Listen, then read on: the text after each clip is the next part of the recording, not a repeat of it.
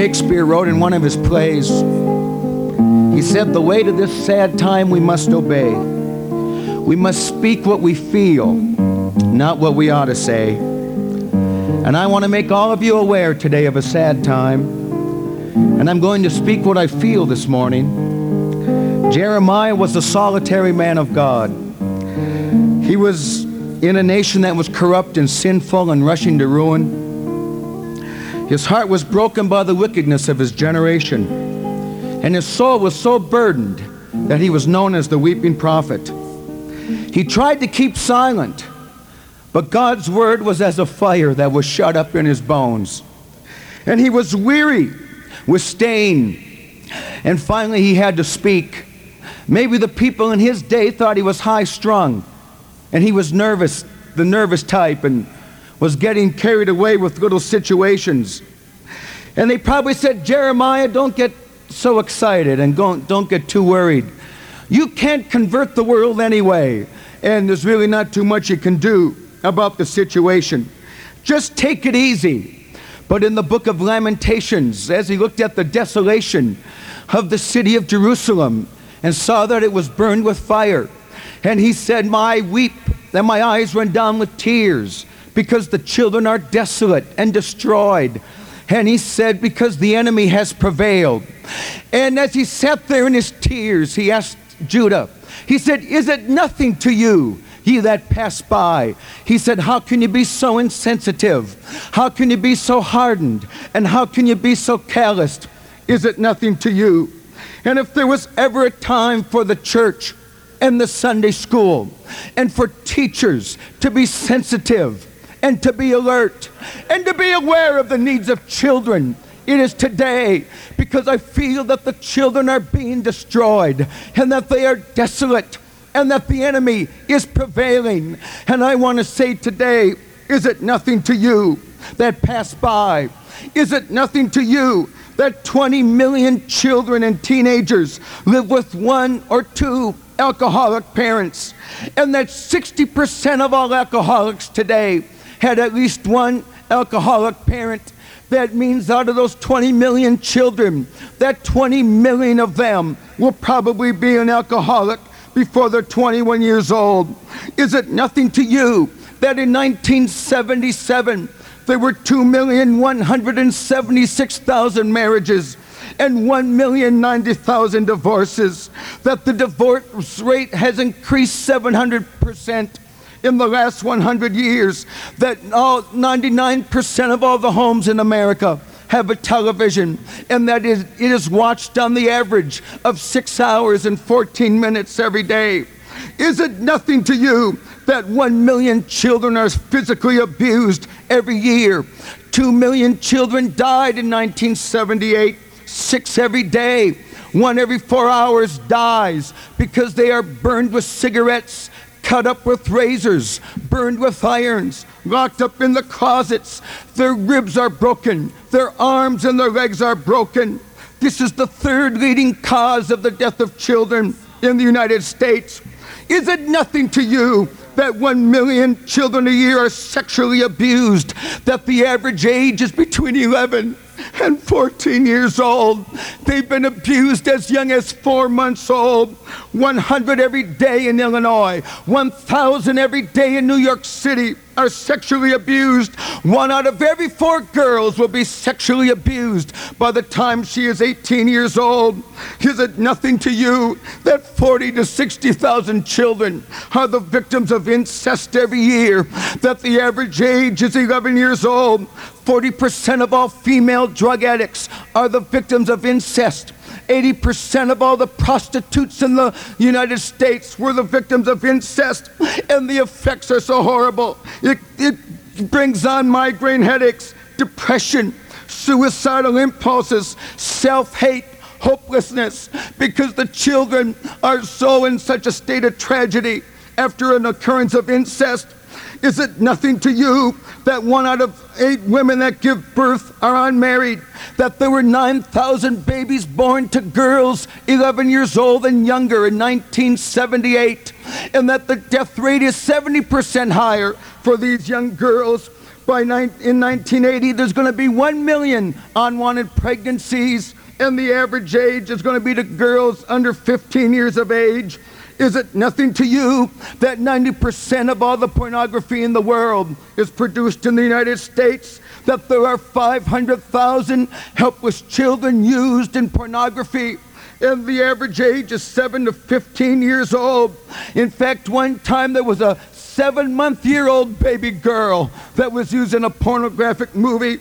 There are 300,000, probably 1 million child prostitutes in the United States in the age of 10 to 14 years old. There's a VD epidemic of gonorrhea of the throat. They have found it in infants as young as 18 months of age. Is it nothing to you that the child rate of suicide is increasing and soaring?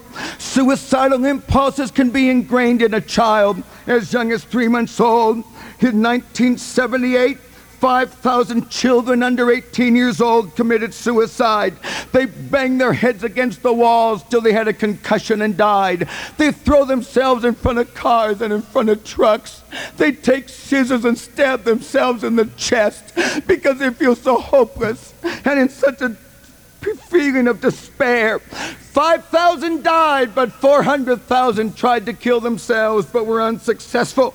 Is it nothing to you that the increasing number of children under 15 are suffering from such things as tension, ulcers, asthma, that 27% of all the mental health patients in the United States under 19 years of age, that over 1 million children ran away from home last year because of the situation. I read where one girl, 15, had run away. She was hitchhiking and a man picked her up, sexually assaulted her, beat her, and then hacked off both of her arms at the elbows.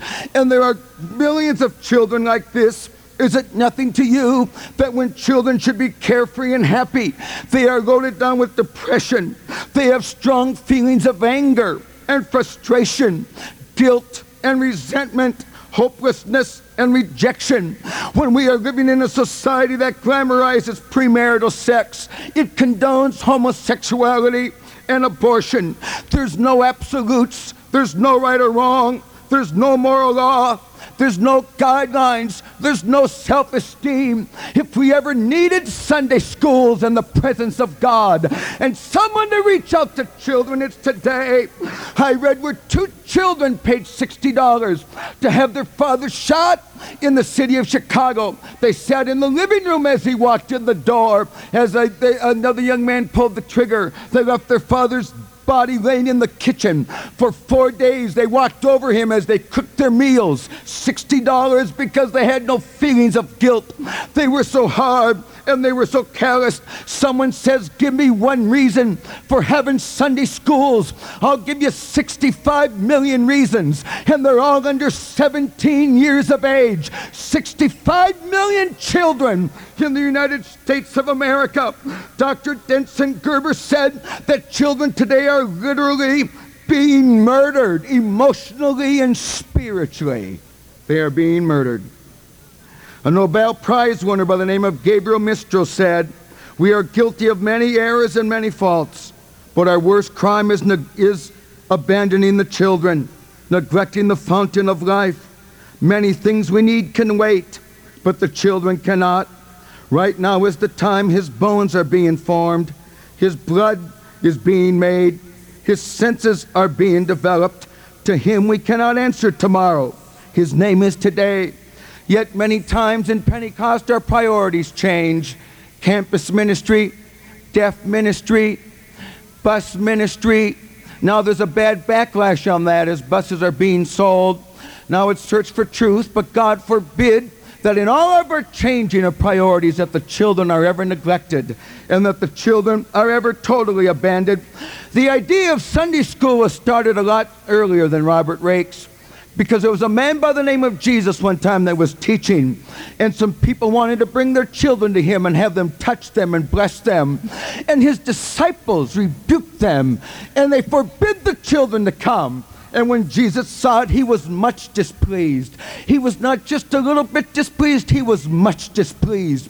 And he rebuked his disciples and he said, Suffer little children to come unto me and forbid them not Sometimes we still may have some disciples that want to forbid children to come and keep them at arm's length away from the presence of the Lord. But Jesus is still saying today, I want you to allow the little children to come unto me. I still want to touch them and I still want to bless them. Jesus even said it is better that a millstone be hung around your neck and you are cast into the depths of the sea than to offend one of these little ones that would believe in me. Amen. Children that are abused spiritually, are abused emotionally, and mentally, and physically, and sexually. God forbid that they walk when they walk into our Sunday schools and in our churches on a Sunday morning, that we abuse them spiritually, that we do hurt to them spiritually. And I declare unto you today, Pentecostal church pastors and teachers, that we are guilty of spiritual child abuse if we are not evangelistic in our Sunday schools and we do not reach for their souls. Cookies and Kool Aid is not enough. Just a simple craft is not enough. Oh, God, help us today to somehow reach for the conversion of children. We are guilty of spiritual child abuse if they don't hear the gospel every Sunday, if they don't hear about the death and the burial, the resurrection, about the sweet release of repentance, water baptism in Jesus' name, and the sweet infilling of the Holy Ghost. We are guilty of child abuse, of child to be spiritually if we never turn every bench into an altar, lay our hands upon their heads, and begin to weep and pray for them that the Spirit of the Lord would enter into their soul. We are guilty of spiritual child abuse when there's no spiritual purpose. We don't have Sunday schools just because the Baptists do, just because the Lutherans do, but thank God that this promise is unto you and it's unto your children, and we have something spiritual and eternal that we can put into their hearts and we can put into their souls. We are guilty of spiritual child abuse. Amen. When our teachers are carnal, worldly, prayerless, they really don't care. It's just a job. It's just a chore. And they're glad when it's all over. When teachers are not spiritually sensitive, when they really don't care whether they're touched with the Spirit of God or not. We're guilty of spiritual child abuse when at Easter time we call their attention to a rabbit and to a bunch of eggs instead of to a resurrection and to an empty tomb. Hallelujah. We are guilty of spiritual child abuse when we have time wasters and time fillers in our classroom. We get away from the Word of God and things become the substitute for truth. Amen. That can set them free. We are guilty of spiritual child abuse when pimps and perverts will take time to go to bus depots and malls and find little children and bring them into prostitution. And we don't take time to go out and visit their homes and knock on their doors and recruit them for Jesus Christ. Amen. And get them into the kingdom of heaven. Amen. We are guilty of spiritual child abuse when we have all kinds of magazines and paperback novels in our homes, but yet we don't have any money to buy literature for our Sunday schools. We are guilty when we spend more money on dog food and cat food and the parakeets than we do in the condition of the souls of our Sunday schools. Amen. We are guilty when, the, when our houses Amen. When we dwell in our sealed houses and the house of God lies in waste, when we have no materials, no bulletin boards, amen, nothing decent. We are guilty of spiritual child abuse when our classrooms are dirty and dingy, and the walls are cruddy, and there's dirt in the corners, and there's dim light bulbs hanging from the ceiling. I believe that Sunday schools can be the bright spot of a child's life. What kind of a doctor would it be if you go to him bruised and he said, I cannot heal you? What kind of Sunday schools do we have when kids are coming in bruised and broken and beaten, and the presence of God is never there, and the Sunday schools can't heal. We never introduce them to a man by the name of Jesus Christ. Amen. They don't have to be afraid of the dark anymore. They don't have a natural father, but they have a heavenly father. Amen. There's a friend that sticks closer than a brother. They might have an old cruddy home here, but they can have a mansion in glory. Oh, Jesus. Amen. When they have no self esteem and they feel so worthless, and Jesus loves them.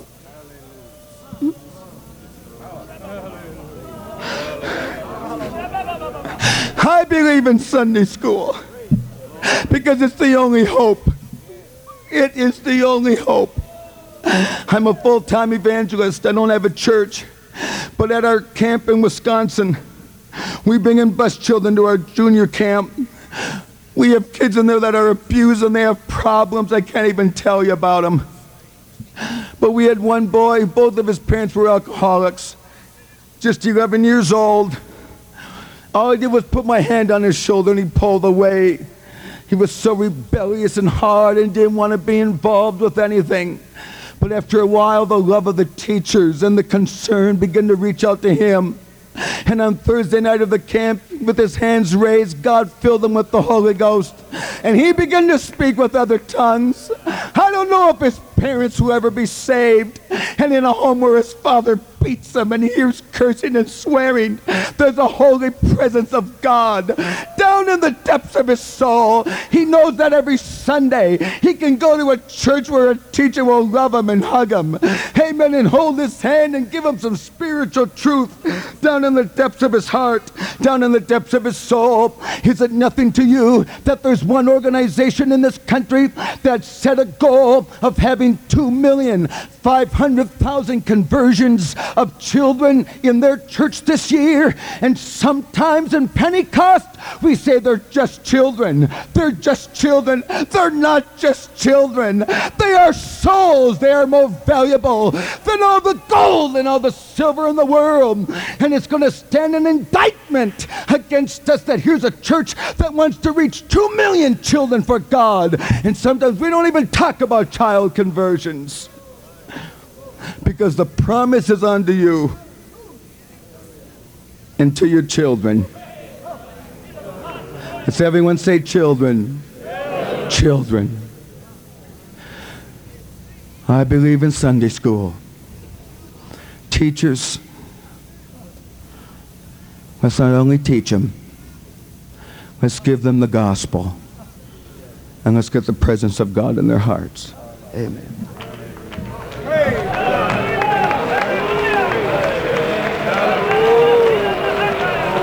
What will you do with it? You must decide.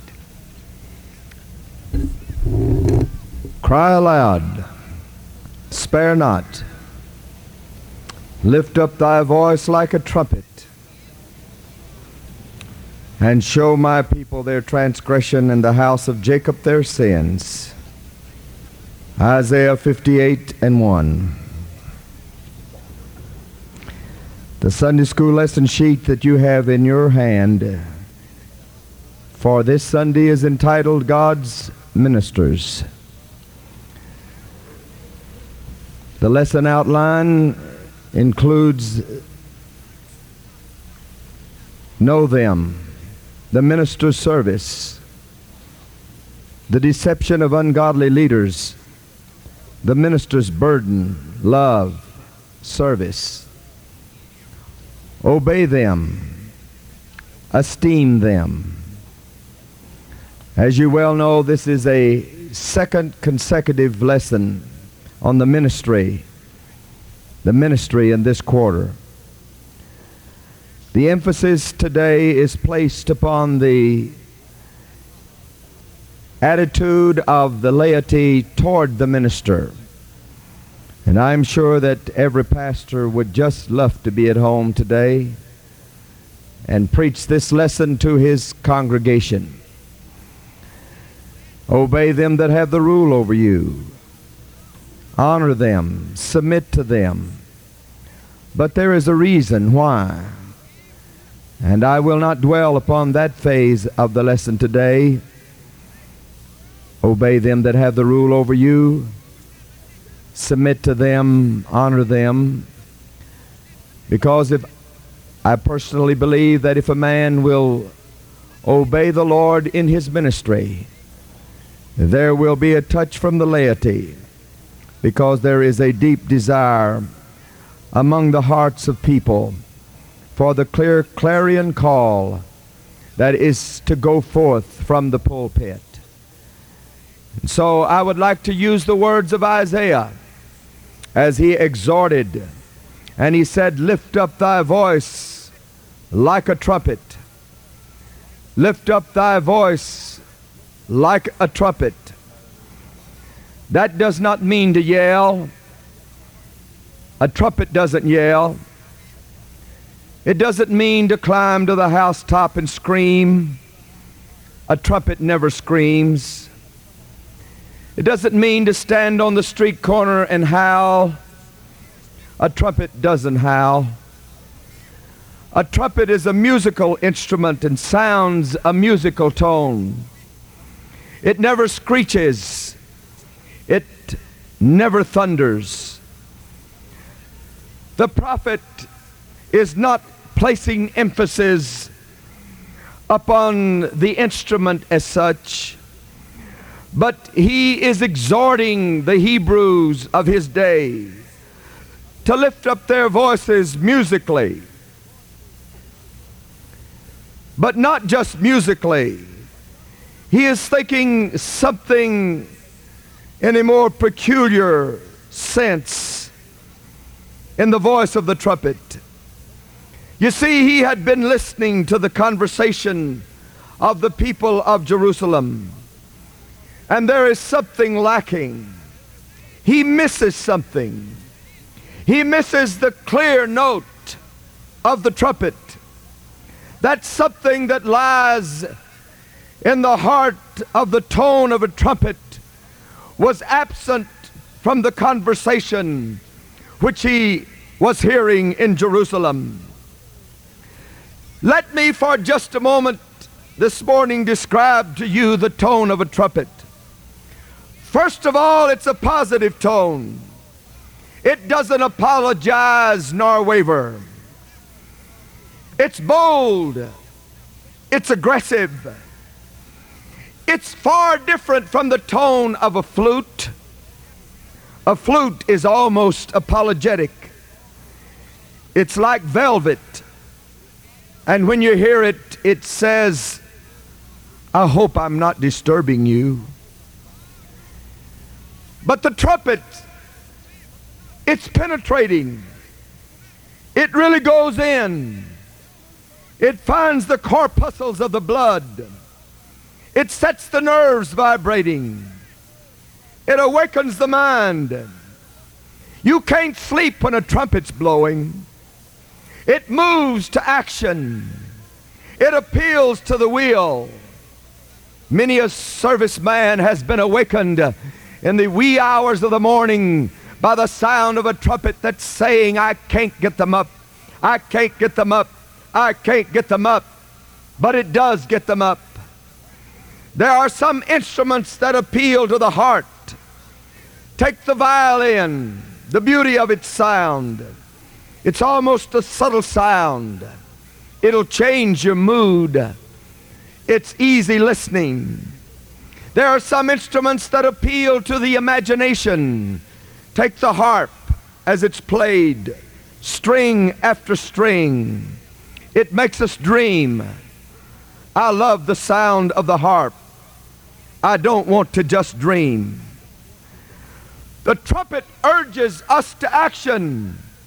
Like John the Baptist preaching, they emptied the cities and went out to the riverbanks to hear that voice that was like a trumpet. Peter stood on the day of Pentecost, and his voice as a trumpet was so penetrating that deep within those that heard came the spontaneous cry, that they had not planned to say, nor to question, nor to mention, but they said it because the trumpet like voice urged them on. And they said, Men and brethren, what must we do? And he told them without any hesitation. And 3,000 did it that same day. 3,000 did it that same day. And this is the tone that we need today. When I listen to the conversation of the church world today, I too, like Isaiah, miss something. I miss the note of the trumpet. We don't speak with the voice of the trumpet. We are browbeaten to a certain extent by the world. We are cowed down to silence by the big city that we live in. But there was a man of God that has already been mentioned this morning who was well acquainted with the spiritual fitness, and that was Jeremiah. From the first until the last record of that man in Scripture, he is seen in a very difficult place. From him, we can learn how to live in a time of crisis and remain steadfast. In a time of decadence, corruption, and greed, of natural and religious stupidity, in a time of violence and vice, through Jeremiah, we see how to live straight before God and to fulfill our calling. Jeremiah was a priest of acute sensitivity. He began his public ministry under the king called Josiah, sometimes referred to as Good King Josiah, who was killed in the battle in Israel in Megiddo. And immediately following Josiah, in rapid succession, there came four weak, very weak kings. This was the darkest period of his country's history, a period of degradation, a period of tumult. The policies embraced by those kings were not only short sighted, but they were sinful. Contrary to the will of God, through their actions, they missed it a million miles. But through Jeremiah, we see the ridiculous picture of Israel in that time. Paganism was flourishing, and yet people went about embracing the outward accoutrement of religion. The inside was defiled. There was a form of godliness without the power. Israel had become like a frail canoe plummeted against rapids that were rock strewn, sailing against and along a short time only before the hammer fell. Jeremiah lived in the midst of all of that. Only a handful of people would believe what he had to say. He was mocked uh, and he was hated. He was reviled. He was persecuted and he was imprisoned. And then the Babylonians smashed that nation and he was carried off into Egypt. Even there, he stubbornly and undauntedly served the Lord and witnessed. In Jeremiah 12, we see the story of his younger ministry. He was hated and hounded by his neighbors in the village that he lived because that he became because of all of that he be, became very, very discouraged. He was confused by looking around about him. And from the depth of his soul, he cried out to God.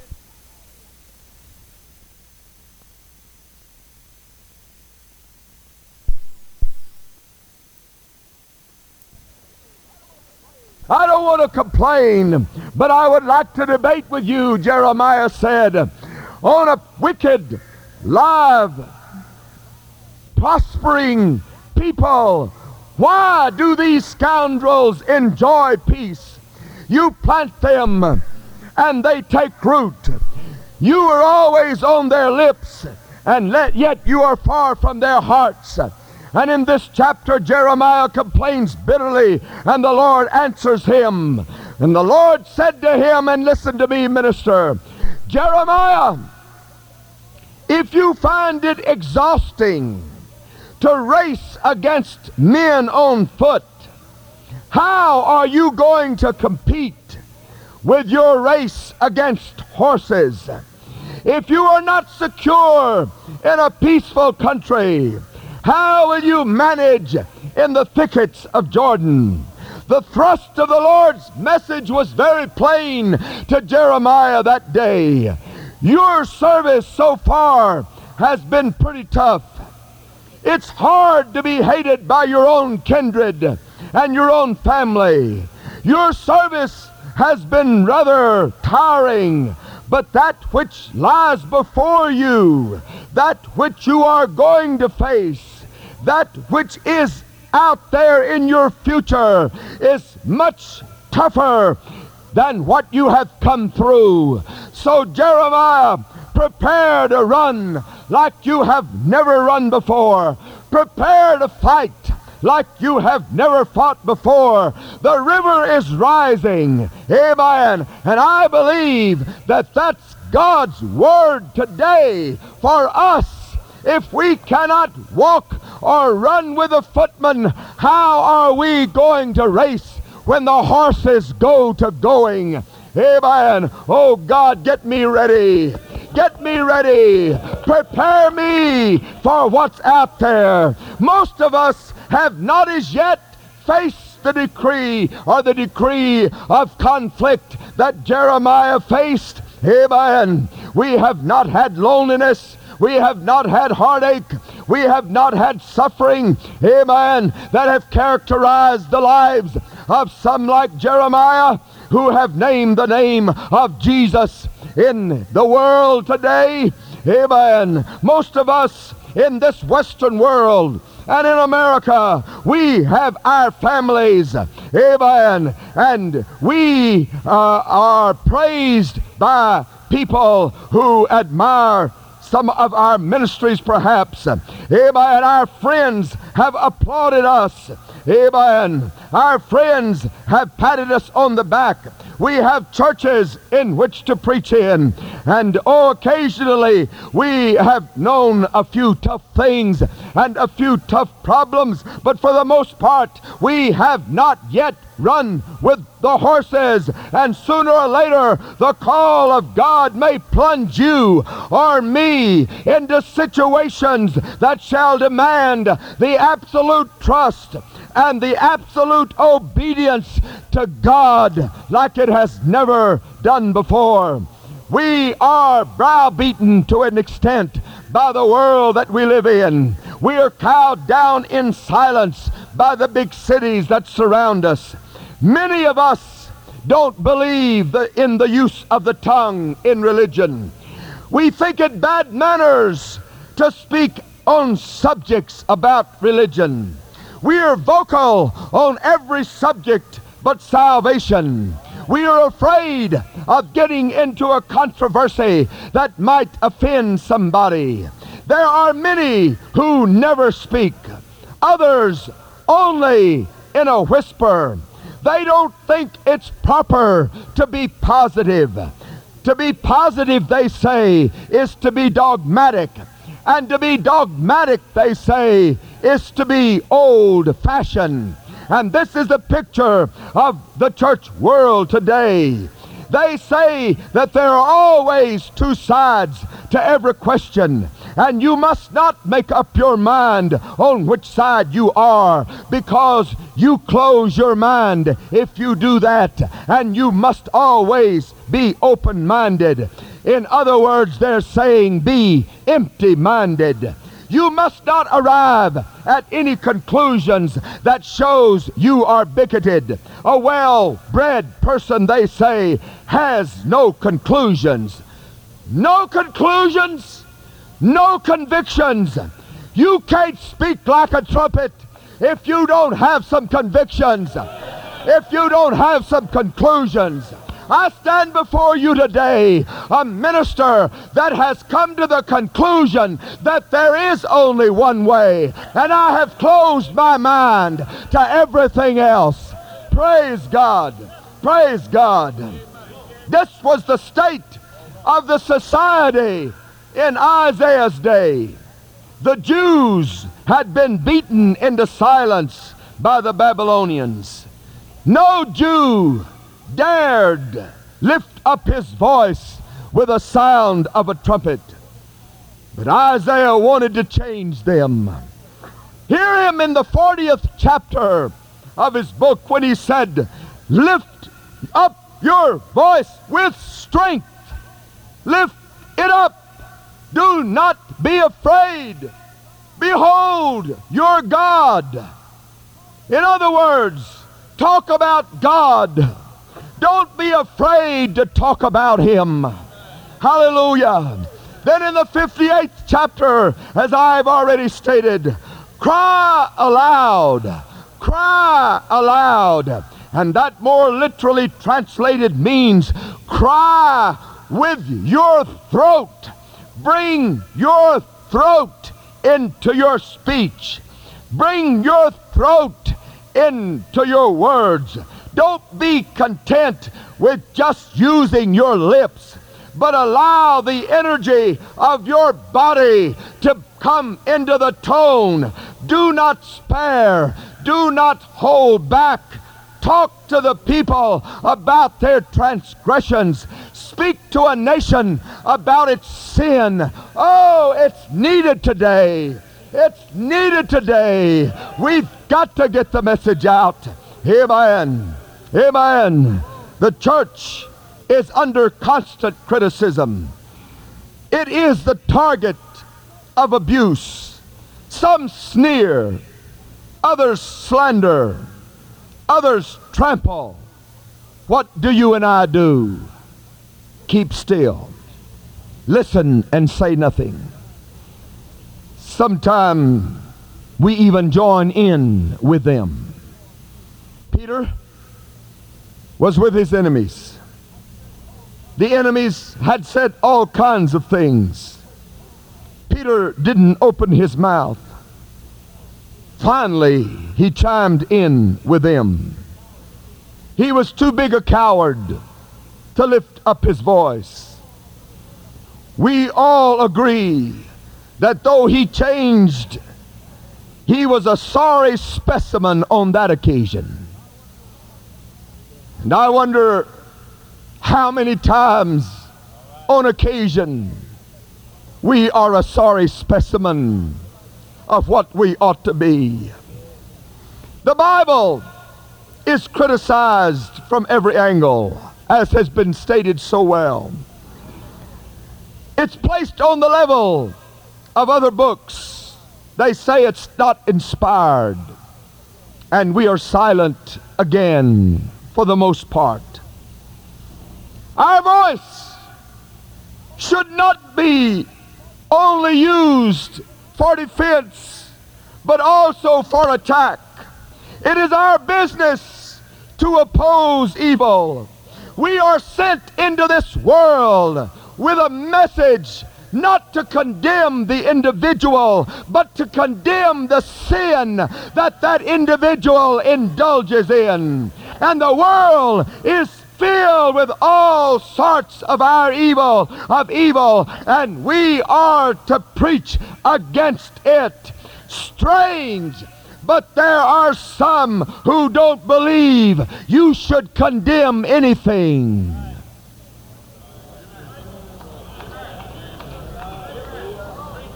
Amen. I've heard the word love until I am almost weary of that love. I've heard the word share until I hesitate ever to use it. I want that feeling to rise up and continue to rise up within me. That when I am in the midst of the degrading sin and evil, or if I face my congregation who has a need of a particular exhortation or rebuke, that with the right kind of spirit, I can without any hesitancy say, This is the way.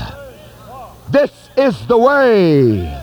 I am not apologetic, but this is the way. And you had better hear it, for not only is your soul at stake, but I am going to have to give an account for every one of you that listen to me. Amen. I want to be clean handed when I stand up before God. Oh, the mealy mouth, weak kneed, spineless ministry of today. And I have no one individual in mind, but I am saying that it is not just a career, laity.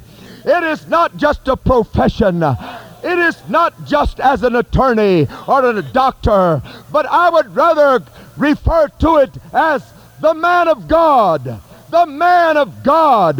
Amen. The man of God not only has a message, but he is a message. Hallelujah. And when he is a message, there is no problem with people obeying and honoring and submitting, for they know with fear in their hearts that unless they obey, they are going to be lost. How can they hear without a preacher? You cannot be saved apart from the ministry of the word. I didn't say it. God said it. That by the foolishness of preaching, the foolishness of preaching, many can be saved. Many are saved. Oh, let me hear the sound of the trumpet in our ministry. Let it be that penetrating sound Amen. That will go into the blood corpuscles and into the nerve fiber and down past the skin and the bones and into the heart of individuals that will crumble at the foot of the cross and will cry out, What must I do? Amen, amen, amen, amen, amen. Nowadays, they don't feel like that there's anything wrong to condemn.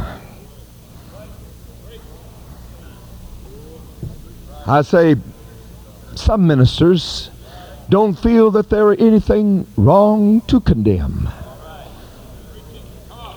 But it is said in the last days there would be those that had itching ears. And a lot of preachers like to tickle those ears.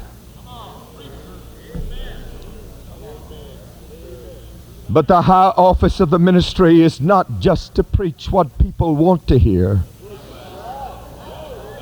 but preach to me what I need to hear. For as the chorus goes, for above all else, I must be saved. Somebody might preach something to me that I could change in my life right now. But if I waited until the judgment, it would be too late to change. And so I must hear it. And I must preach it. Evil is running rampant and encroaching upon the Pentecostal message is that worldliness that would like to eat away and corrode and corrupt us. Say nothing about it, Brother Becton, and it'll go away. Oh, no, it won't. If you don't say something about it ever so often, it'll be there before you know it. So every once in a while, I just jump up and down and begin to blow my trumpet and say, It's this way. It's this way. But, Brother Becton, that's legalism. Far from it. Far from it. When I told my children as they were growing up, you have to do this and you can't go there. That was not legalism. That was the real love that made them have a character and a backbone that could stand when they became adults. Amen. Hallelujah. Cry aloud. Spare not. Amen. Is there a lay member here today that wants a mealy mouth, spineless, weak kneed minister? No. If we took a poll, you would say, Oh, no, never, never, never. I want to hear it like it is supposed to be preached because I too want to be ready for the rapture. Amen. Amen. Let me cite just a few that might seem archaic to you. Gambling. We are rapidly becoming a nation of gamblers. Did you know that experts in ethics agree that gambling is one of the most dangerous vices today? Many times it leads to suicide. Every day it drives somebody to steal. Practically every case of embezzlement or embezzling of company funds has its roots in gambling. They lost, so they stole to gamble again, hoping to win, to replace that that they stole. But they never do. Suicide is evident. But what are we saying about it? Oftentimes we excuse it or do it ourselves.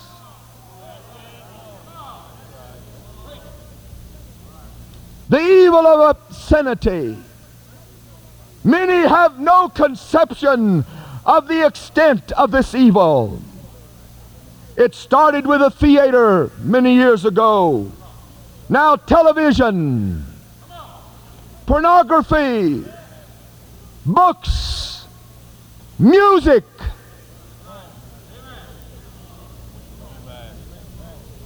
We don't listen to that music.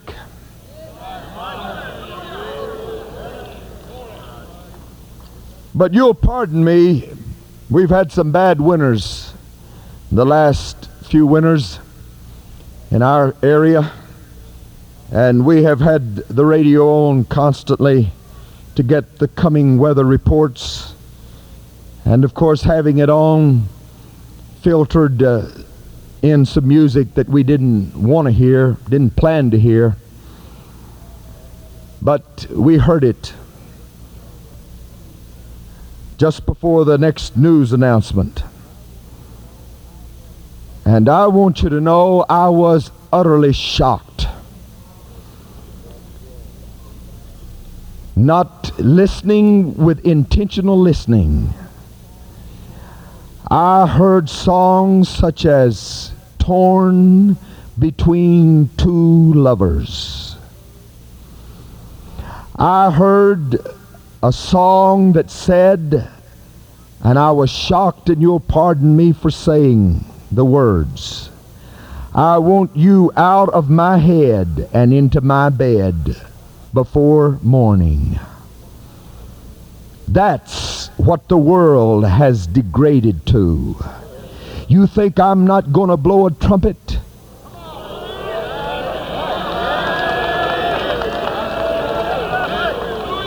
We are bringing up a generation of young people. As our good brother stated, many as depraved in their taste as pagans in heathen lands or in ancient Rome, right here in the United States of America. And what are we saying about it? Many are looking and reading.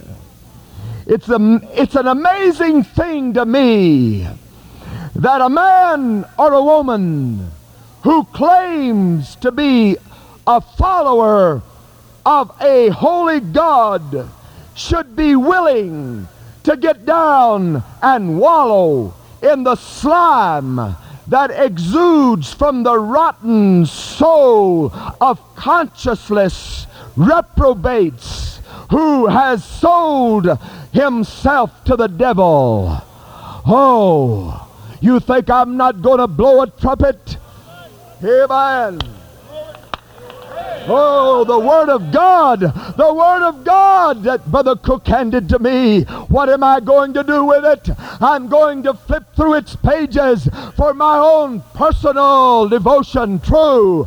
But then I'm going to find in there the message for my people, for my congregation.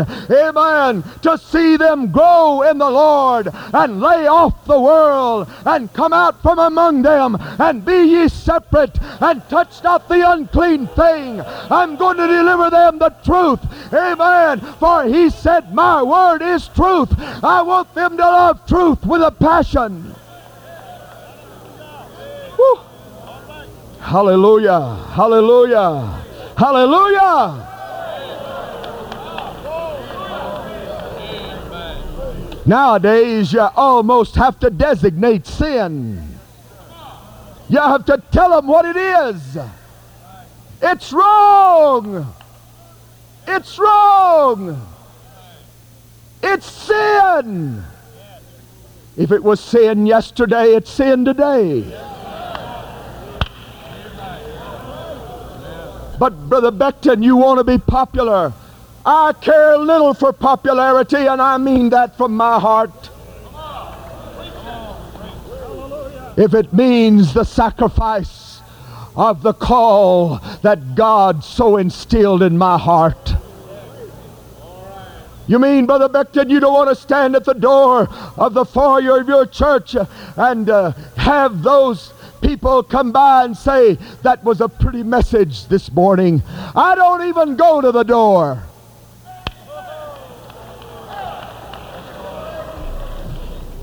Amen. I'm not against it. And I want to be friendly. And our church is a friendly church. But I don't go to the door to hear them say, that was a pretty message this morning. Because it might not have been pretty. Amen. It might not have been what they wanted to hear. But when I can see them quake and shake and the spiritual gifts operate and the move of God cause them to fall. Amen. When I see lives changed, amen, and I see them come out from the things of the world and uh, and give up things that I know are sin. Amen. It doesn't take uh, much from me to say, ladies, it's a sin for you to cut your hair it's a sin for you to paint your face even with the lightest kind of color. It's a sin for you to wear earrings in your ears. It's a sin.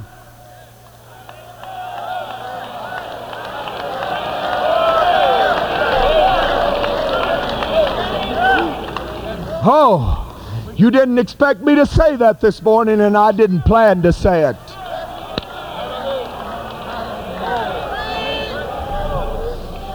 But it's a sin. It's not something you do if you want to do it, and don't do it if you don't want to do it. It's a sin. And sin will never enter there. Amen. Amen. Amen. Amen. Oh, I like the phrase, the man of God. Amen. I like that phrase. And you know, you know what, ministers, and I'm hasting to a conclusion. Training, training yourself to close your ears to the cry of popular cries. I read an interesting story. It was about a young man who had been hired by a wealthy American industrialist to go to England this was quite a number of years ago during the time when ships traveling between the United States and England were being torpedoed. This young man knew there was an element of danger, and so he began to prepare himself in an interesting way. Every day he would fill his bathtub full of ice and get into it. At first he could stand it only a few minutes iced water in the bathtub. But after a while, he found that he had toughened and trained himself to stay in the icy water for several hours. Just before sailing, he told his captain, a man by the name of Duvine, what he had been doing. Duvine laughed and said, Well, I don't think you'll need that type of training where you're going. But it just so happened that the young man sailed on the Lusitania and it sank. Most of the people on board died in the Arctic's icy waters. But this young man stayed five hours in it and was picked up none the worse for wear. He had trained himself. So every day I plunge into the icy waters. Training, training, training, training. Hallelujah. Training. For one of these days, ministers, we're going to go into those icy waters, and it's whether or not we have been trained. Oh, the icy stares, and the icy looks, and the shrugging of the shoulders, and the putting of the fingers in the ears, and the shaking of their head negatively. I've watched it as I preached, but you see, I've already been in the bathtub full of ice, and it doesn't bother me in the least. Hallelujah!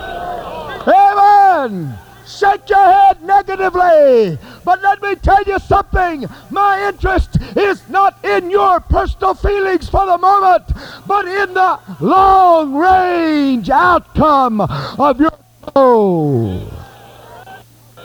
Hallelujah. Woo! Glory! Oh, yes! Hallelujah! What must I do to be saved? That was the question then. It's the question now. That can only be answered from the Word of God through the mouth of the ministry. Amen. And we're telling you, laity, obey them that have the rule over you, for they watch for your soul. Amen, amen, amen, amen, amen, amen, amen. Hallelujah, hallelujah. And we must, we must, we must get to that place where we are like the trumpets that sound, where we are like the trumpets that penetrate. Hallelujah. Where we are like the Word of God that will go deep, deep using the Word of God. We have, and in closing, our Lord Jesus Christ as our great example. Amen. Look at his life, life's ministry. He was always lifting up his voice like a trumpet. He was not afraid to condemn men for their vices. And I know that you're saying right now that he didn't come to condemn the world. He didn't. But he came to condemn sin. Sin. We love every individual, but it's the things that they're involved in that we're against. He called them whited sepulchres, didn't he? Snakes and vipers. Not very tactful, not very diplomatic. Oh, Brother Becton, in this day, you've got to be a little tactful and a little more diplomatic. Well, pardon me if I'm not. Amen. But my Lord said, snakes, vipers, hypocrites. He was not afraid to condemn men for their vices. All the leading classes in the city of Jerusalem hated him for that reason. They hated him. He condemned their sins. He lifted up his voice like a trumpet, and they crucified him. That was the reason why they wanted him crucified. He lifted up his voice like a trumpet. And let me say this the church is never going to save the world until it is willing to be crucified. And let me further add, the minister will never preach the word like it is until he too is willing to be crucified. As the noted statement has been made, when we bleed, we bless.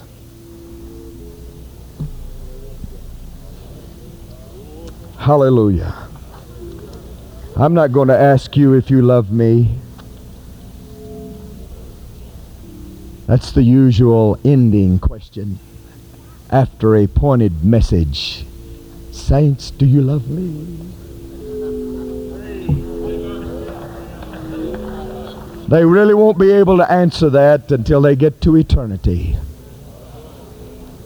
And what they could not understand that was in the heart of a God called minister, they'll understand it then. And maybe they'll pass down my avenue and say, I'm so happy you preached.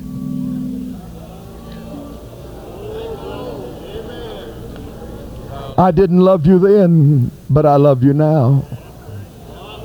Because if I had not hearkened unto the word that you preached, I would not have made it here. Oh God, lift up your voice like a trumpet. Hallelujah. That's it, Brother Cook. That's what I'm going to do with the word. But I'm going to do it with, with love because I love every soul. I hate iniquity. I hate iniquity. I hate iniquity.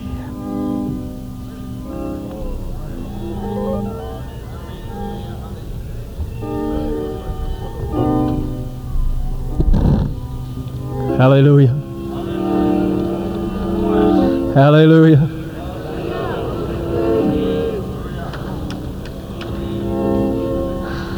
Oh, thank you, Jesus.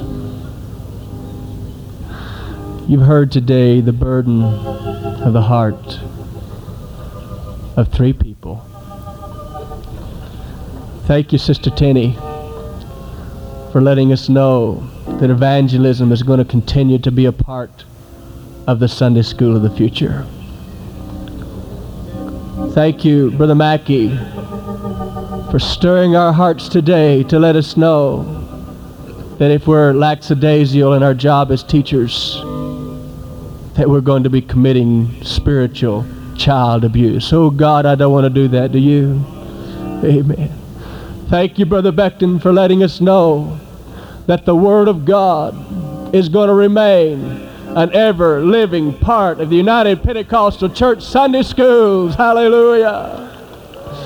I believe this morning, if anything has been clear in this service, it's the fact that the origin and the roots of Sunday school that grew out of a burden of the heart of a man that was established on the Word of God that came from teachers who loved the problems of children and put them into their hearts and took them home with them is going to be the same commitment that we're going to give to the United Pentecostal Church in the decade to come. That our Sunday schools are going to be reaching people. Our Sunday schools are going to be teaching people. And our Sunday schools are going to be true to God's Word and His Spirit. Hallelujah! Hallelujah! Hallelujah! Oh, God, help us today to reevaluate and to recommit. It's not going to be this